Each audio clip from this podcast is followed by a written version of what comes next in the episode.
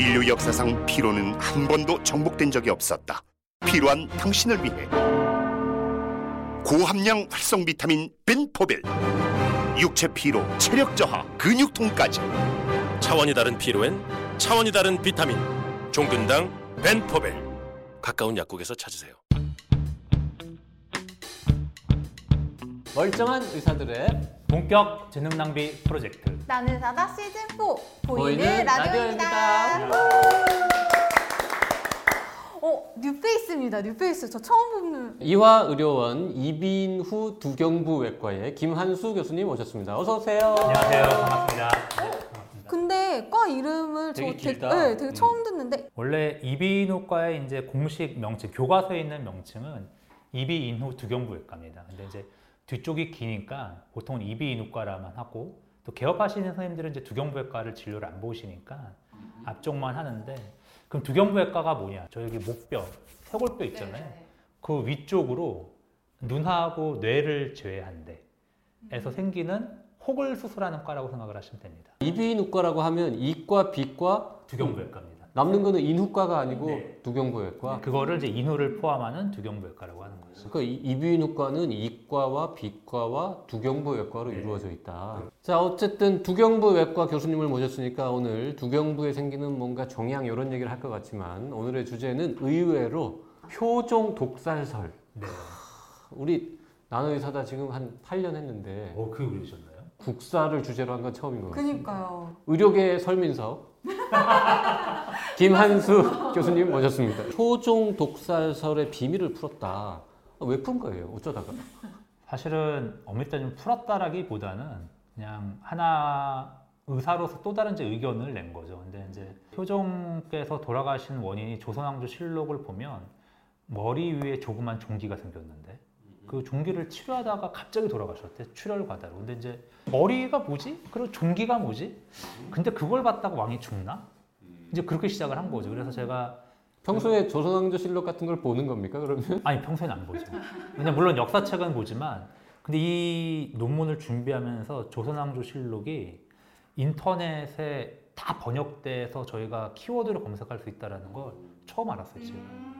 그거 논문을 다볼 수. 어, 몇 년 전에 정부가 돈 돼가지고 그거 했다고 기사 본것 아 같아요. 그러면 검색해서 효종의 그 독살설이 제기된 그 상황을 확인하신 거예요? 아 그럼요. 그리고 이게 효정이 돌아가신 그 전체 일자가 8일밖에 안 돼. 그래서 팔을 아프고 돌아가신 거군요. 어, 보통 이제 아프다고 기록이 된 게 4월 27일인데 5월 4일 날 돌아가셨으니까 8일 만에 돌아가신 거죠. 오 급사인데? 네, 급사하죠. 그러니까 네. 효종의 사인에서 연구하신 분들이 많아요. 특히 이제 한의학 쪽에서 많은 연구가 이루어졌고 이제 그런 연구들을 보면 한의학 관점에서 보다 보니까 의학에서 봤을 때 조금 이해가 안 되는 부분들이 있는 거예요. 어떻게 침을 맞고 돌아가실까? 출혈 과다가 생겼는데 사실은 이해가 잘 안 되잖아요. 그쵸 침을 맞았는데 네. 그 침으로 인해서 출혈 가다가 일어난다는 게 사실 그런 거에서 이제 출발을 한 거죠. 그래서 이걸 한번 찾아봐야 되겠다. 근데 이제 조선왕조 실록은 그 임금께서 돌아가신 다음에 쓰는 거잖아요. 양이 많지가 않습니다. 사후에 쓴 거라서. 그래서 이제 그래서 연구를 하실 수 있었던 거예요? 아니 그래서 이제 이게 그 어떤 방법이 있을까 이제 승정원 일기란 게 있어요. 아 승정원 일기는 살아계신 당시에 쓰는 거예요. 비서관들이 쉽게 말하면 그 양이 훨씬 더 수정도 안 많아요. 되잖아요. 수정도 안 네. 되고 근데 승정원 일기는 번역본이 없어요. 그래서 이제 그때부터 제가 근데 승정원 일기도 인터넷에 검색이 되거든요. 네. 그럼 그때부터 한차 공부를 하는 그래서 그때부터 이제 밤에 왜냐면 이제 퇴근은 10시 정도 하면 이제 집에 가서 네. 모니터 두 개를 켜놓고 승정원 일기를 띄우고 네. 조선왕조실록을 띄우고 네. 아 이날째 이 내용이 있구나. 그러면 승정원 일기로 갑니다. 네. 그럼 이제 한자를 대충 웬만한 이제 저희가 글씨는 못 써도 한문 세대는 읽을 수는 있잖아요. 아 이런 글자네. 그럼 그거를 이제 네이버에 넣어요. 우편에. 아 그럼 이런 글자구나. 그래서 그 문장 하나하나를 맞는지 모르지만 이제 번역을 해나가기 시작한 거죠. 그러면서 아 요게 요 내용이네, 요게 있네 이렇게 이제 들어가는. 거예요. 그래서 사실은 이 논 제가 왜 이걸 논문으로 냈냐면 잘 아시다시피 논문은 저의 의견을 밝히는데 reference와 함께 밝히고 토의를 하기 위한 거거든요. 나는 이렇게 생각하는데 당신들은 어떻게 생각합니까? 그래서 이게 제게 100% 옳다라는 게 아니라 제가 연구 과정에 오류가 있을 수 있거든요. 그래서 이 논문을 보시고 여러 가지 의견을 받고자 하는 거지. 야, 효종은 꼭 이걸로 죽었다라는 게 절대 아닌 거죠. 근데 한번 의학의 입장에서는 이렇게 돌아가실 수도 있겠다. 그럼 효종의 그 독살설, 그러니까 효종의 어떤 점이 이렇게 이 연구를 자발적으로 하게끔 했던 건가요? 그러니까는 이제 효종이 왜 독살을 당했냐가 몇 가지 이유가 있거든요. 첫 번째가 말씀드린 것처럼 너무 갑자기 돌아가셨어요. 음, 독살설이 제기되는 이유인 이유, 거죠. 네. 네. 너무 갑자기 돌아가셨고 8일 만에. 두 번째는 침 맞고 과다출혈로 돌아가셨고. 네. 그래서 좀 상식도 안 맞고. 근데 이 침을 놓은 의사가 신각이라는 분인데, 근데 이분이 이렇게 손을 떠셨대요. 아 수전증. 네, 수전증이 있었대요. 근데 아. 이게 뭐 이제 여러 가지 음모론이지만 이 신각이라는 분이 네. 이 서인 세력의 우두머리가 이제 송시열이라는 분인데 아, 그분하고 또 친하대. 그래서 이게 그 서인 측에서 이걸 시켜서 손 떠는 어휘를 해서 일부러 손을 떠는 척하고 푹 찔러가지고 뭔가 했을 수 있다. 그렇죠. 그러게 이제 독살설이 하는 과정이고 그래서 이제 살펴봤더니 본인이 밝힌 혹은 본인이 주장하는 건 무슨 내용입니까? 그래서 이제 그 머리 위라는 단어를 보면 조선왕조 실록에 보면은 그냥 머리 위라고 돼 있거든요. 그 하- 국문 번역이 머리 위고요. 한문을 보면은 여기 구렛나루 앞쪽 이, 이 머리 있잖아요. 여기라고 딱 지- 명시가 돼 있어요. 아 그래요? 오. 그 귀하고 여기 딱 여기라고 명시가 돼 사이. 있어요. 요, 아니 여기 머리 나루 머리 나는 데 있다. 오. 발생했다. 구렛나루. 네, 근데 그거를 승정원 일기에 가보면 오른쪽이라고 우까지도 표현이 돼 있어요. 오. 아니 여기 생기신 거죠. 네. 그럼 여기 종기가 생길 게 뭐가 있을까? 그래서 승정원 일기를 제가 찾죠. 이건 뭘까?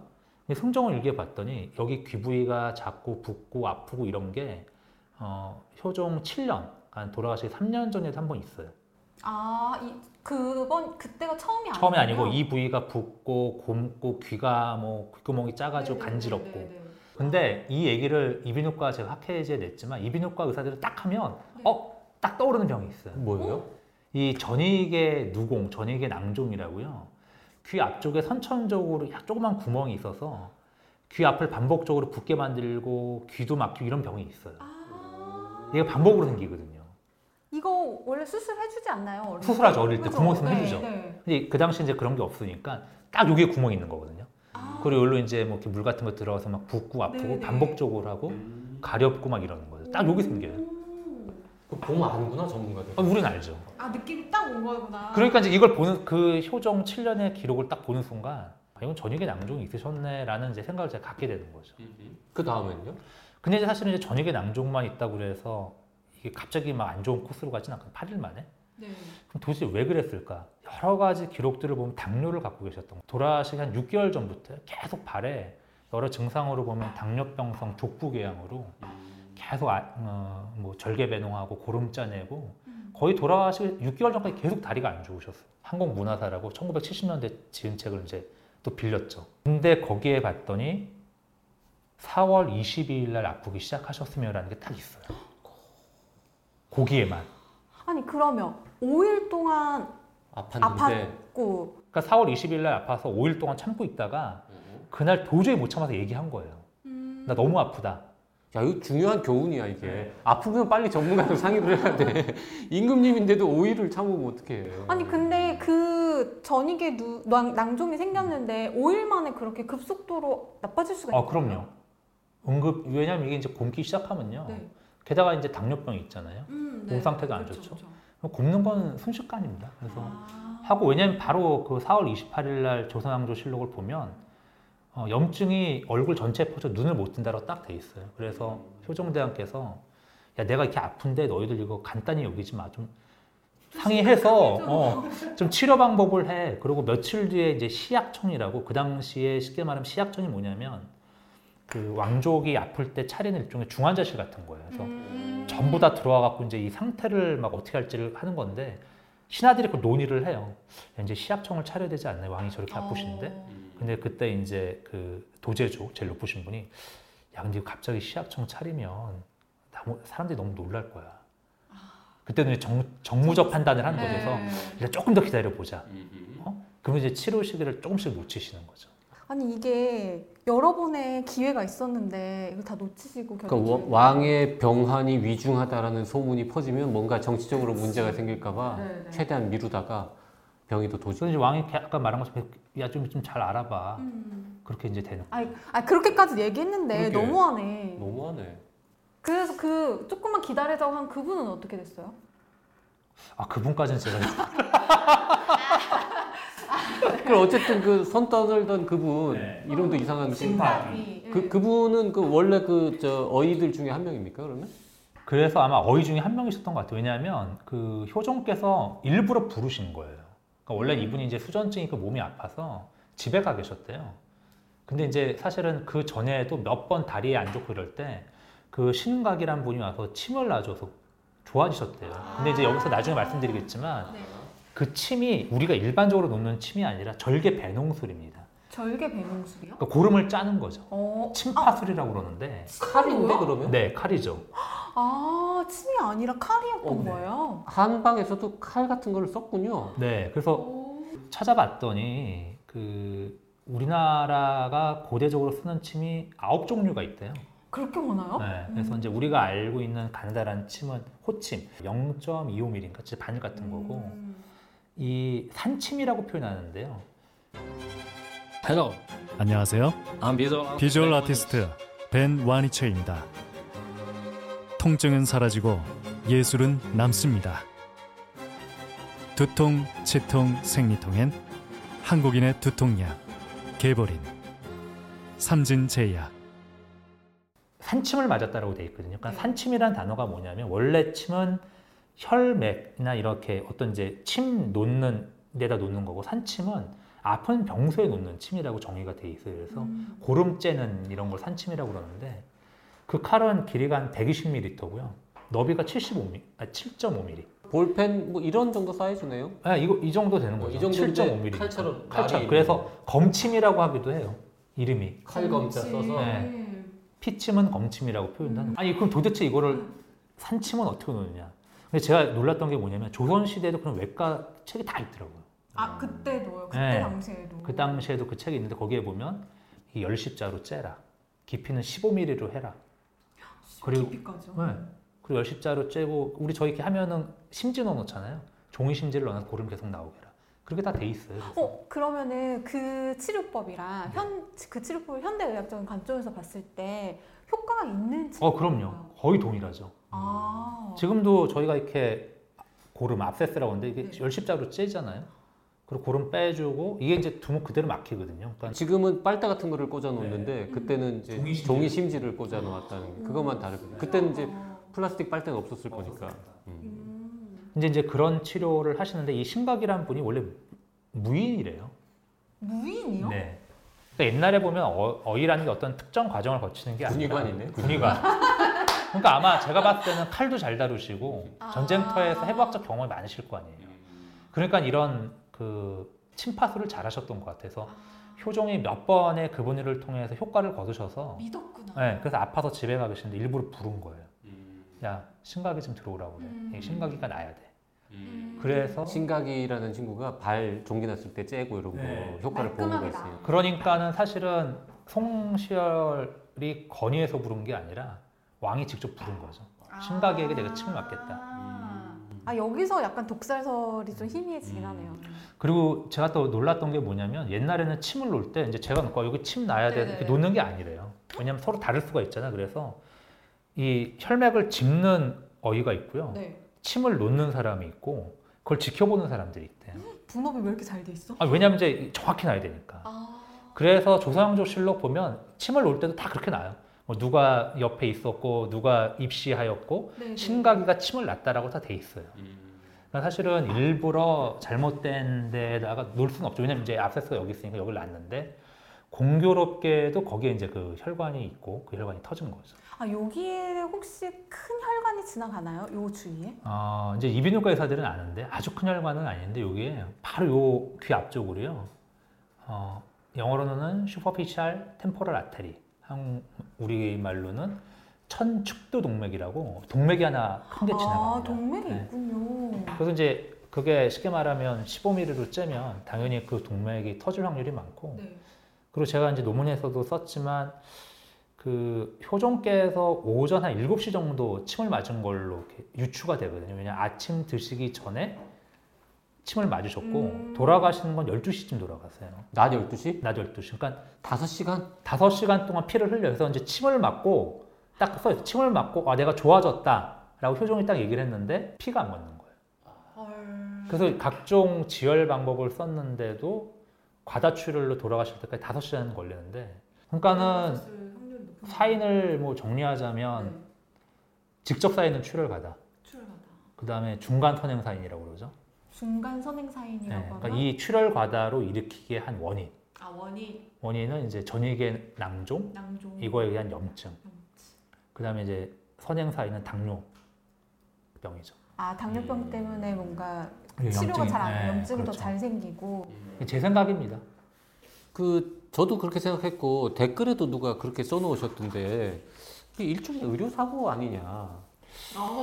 어떻게 보면 그 당시에 보면 그럴 수도 있죠. 근데 의료 사고라고 또 말하기 약간 애매한 게 의료 사고라는 게 그 시대에 맞습니다. 그 사회에서 네, 뭔가 최선이죠. 어 이렇게 음. 표준적인 치료로 이 일컬어지는 거 말고 그거를 못 했을 때가 이제 그래서 이제 제가 사실은 병원에서 이제 안전관리부장을 맡고 있는데 아 갑자기 엄밀히 따지면 이제 환자 안전사고고요. 네네 환자 안전사고는 병원에서 환자가 넘어지는 것도 낙상도 환자 안전. 그러니까 예상치 못한 걸 모두 환자 안전사고로 하는데 이게 그럼 법적으로 문제가 생기는 우리 뭐 어? 그런 의료 사고냐? 그거랑은 조금 다를 것 같아요. 지금 지금 현대에 이런 일이 벌어졌으면 이거 의료 사고입니다. 그 당시에 의술이나 여러 가지 상황을 봤을 때는 어쩔 수 없는 일이었다 아. 이렇게 볼 수도 있겠네요. 왜냐면은 제가 봤을 때는 얼굴을 못 들 정도로 그 염증이 심해졌으면 상당히 그 염증이 진행된 거거든요. 음. 폐혈증도 그러면은 사실 항생제 치료가 없으면요 맞아요. 아, 돌아가셨을 쉽지 거예요. 그 배농술 하고 과다 출혈이 아니었더라도 아니었더라도. 시간 문제지 돌아가셨을 가능성은 않- 있다. 네네네. 음. 그러면 이 병 이런 분이 이 효종이 만약에 타임머신 타고 아는 현재. 현재 병원에 왔어요 응급실에 그러면 100% 사, 사시는 거죠. 거의 100% 사시죠. 99.9%. 네, 제가 왜냐면 2002년도에 전문이 됐는데 20년 동안 이런 걸로 돌아가시면 한 번도 못 봤죠. 그러면은 효종이 아 야 나 너무 아파 좀 심각하게 생각 좀 해봐. 요 타이밍에 현대 사회로 왔어도 살 수 있었나요? 그래도 사셨을 것 같아요. 네, 항상제 쓰면요 좋아지고 쓰고. 쓰고 배농하고요. 네네네. 그럼 사시죠. 아 왜냐면 지금도 대부분 그때쯤 병원에 오세요. 아, 그래요? 참고 참다가 어, 아, 그, 아니, 그러니까 물론 초반에 오시는 분도 있는데 이제 일 바쁘고 뭐 애 네. 아프고 뭐 학교 보내고 이러면 이제 아파갖고 그냥 할때 오세요 병원에. 그 치료는 결국 뭐 배농 염증 긁어내고 네, 열빈 긁어내고 항상제 항생제 쓰고, 쓰고 네, 이런 거죠. 그런 거죠. 그럼 다 좋아지세요. 사실은 뭐 어제도 제 응급수술 했는데 밤까지 그분도 이렇게 골마갖고 그 염증이 그분은 이제 목에서 시작한 게 이 폐까지 내려가셨거든요. 아이고. 종족동까지. 네. 그럼 이제 입안으로 들어가고 이렇게 다 해갖고 또 다 빼내요. 어... 그분도 가슴이 답답하다고 병원에 오셨어요. 결국 이 논문을 쓰는데 걸린 시간은 얼마나 됩니까? 몇 달 걸린 겁니까? 이게 이제 사실은요. 제가 그거를 보고 먼저 학회에 발표를 했어요. 이제 두경부 외과학회에 발표를 한 게 2019년 2월 2월 달에 발표를 했습니다. 그리고 이제 그때 사실 이제 발표할 때도 반응이 좋았습니까? 처음에는 이제 효정 뭐 독살 원 이러면 채택이 안 될까봐 제목을 조금 바꿨죠. 어, 급성 사망에 이른 안변부 시- 감염증 일례. 그 독살설이 제기되는 임금들이 꽤 있더라고요. 어, 우리나라 뭐 조선왕 독살 사건이라는 책도 있을 정도로 아 맞아. 한 반은 독살로 돌아가신 분도 어, 있어요. 시리즈로 어떻게 계속 연구를 좀 해보시는 게요? 아 근데 한 번으로 족할 것 같습니다. 아 그리고 이게 왜냐면 다른 그 제가 이제 또 봤어요. 또 이렇게 이게 논문 저희가 고구마줄 이렇게 캐듯이 한번 이걸 논문을 계속 써볼까 근데 이제 생각은 있었어. 생각은 하셨어. 워낙 다른 원인으로 많이 돌아가셨고 네. 그 다음에 독살이 의심스럽대도 또제 이 전문 분야 외에 원인이 많으셔갖고 제 능력은 좀 아닌 것 같습니다. 아니 한때 그런 드라마가 되게 유행이었었단 말이에요. 현대 이제 의사가 맞아요. 조선시대나 맞아요. 이런 데로 김희선 씨도 time warp 가고. 해가지고 음. 아 요게 좀 더 일찍 나왔으면 효종 그 시대로 가가지고 김한수 교수 보냈으면 그러니까 사는데. 살았으면은 네, 청나라랑 어. 북벌했을 수도 있는데 역사가 바뀔 뻔했네요. 그럴 수도 있어. 자 오늘 효종 독살설의 진실을 논문으로 밝힌 에, 이대 의대 네. 이비인후 두경부 외과의 김한수 교수님과 재밌는 얘기 나눠봤습니다. 감사합니다. 감사합니다.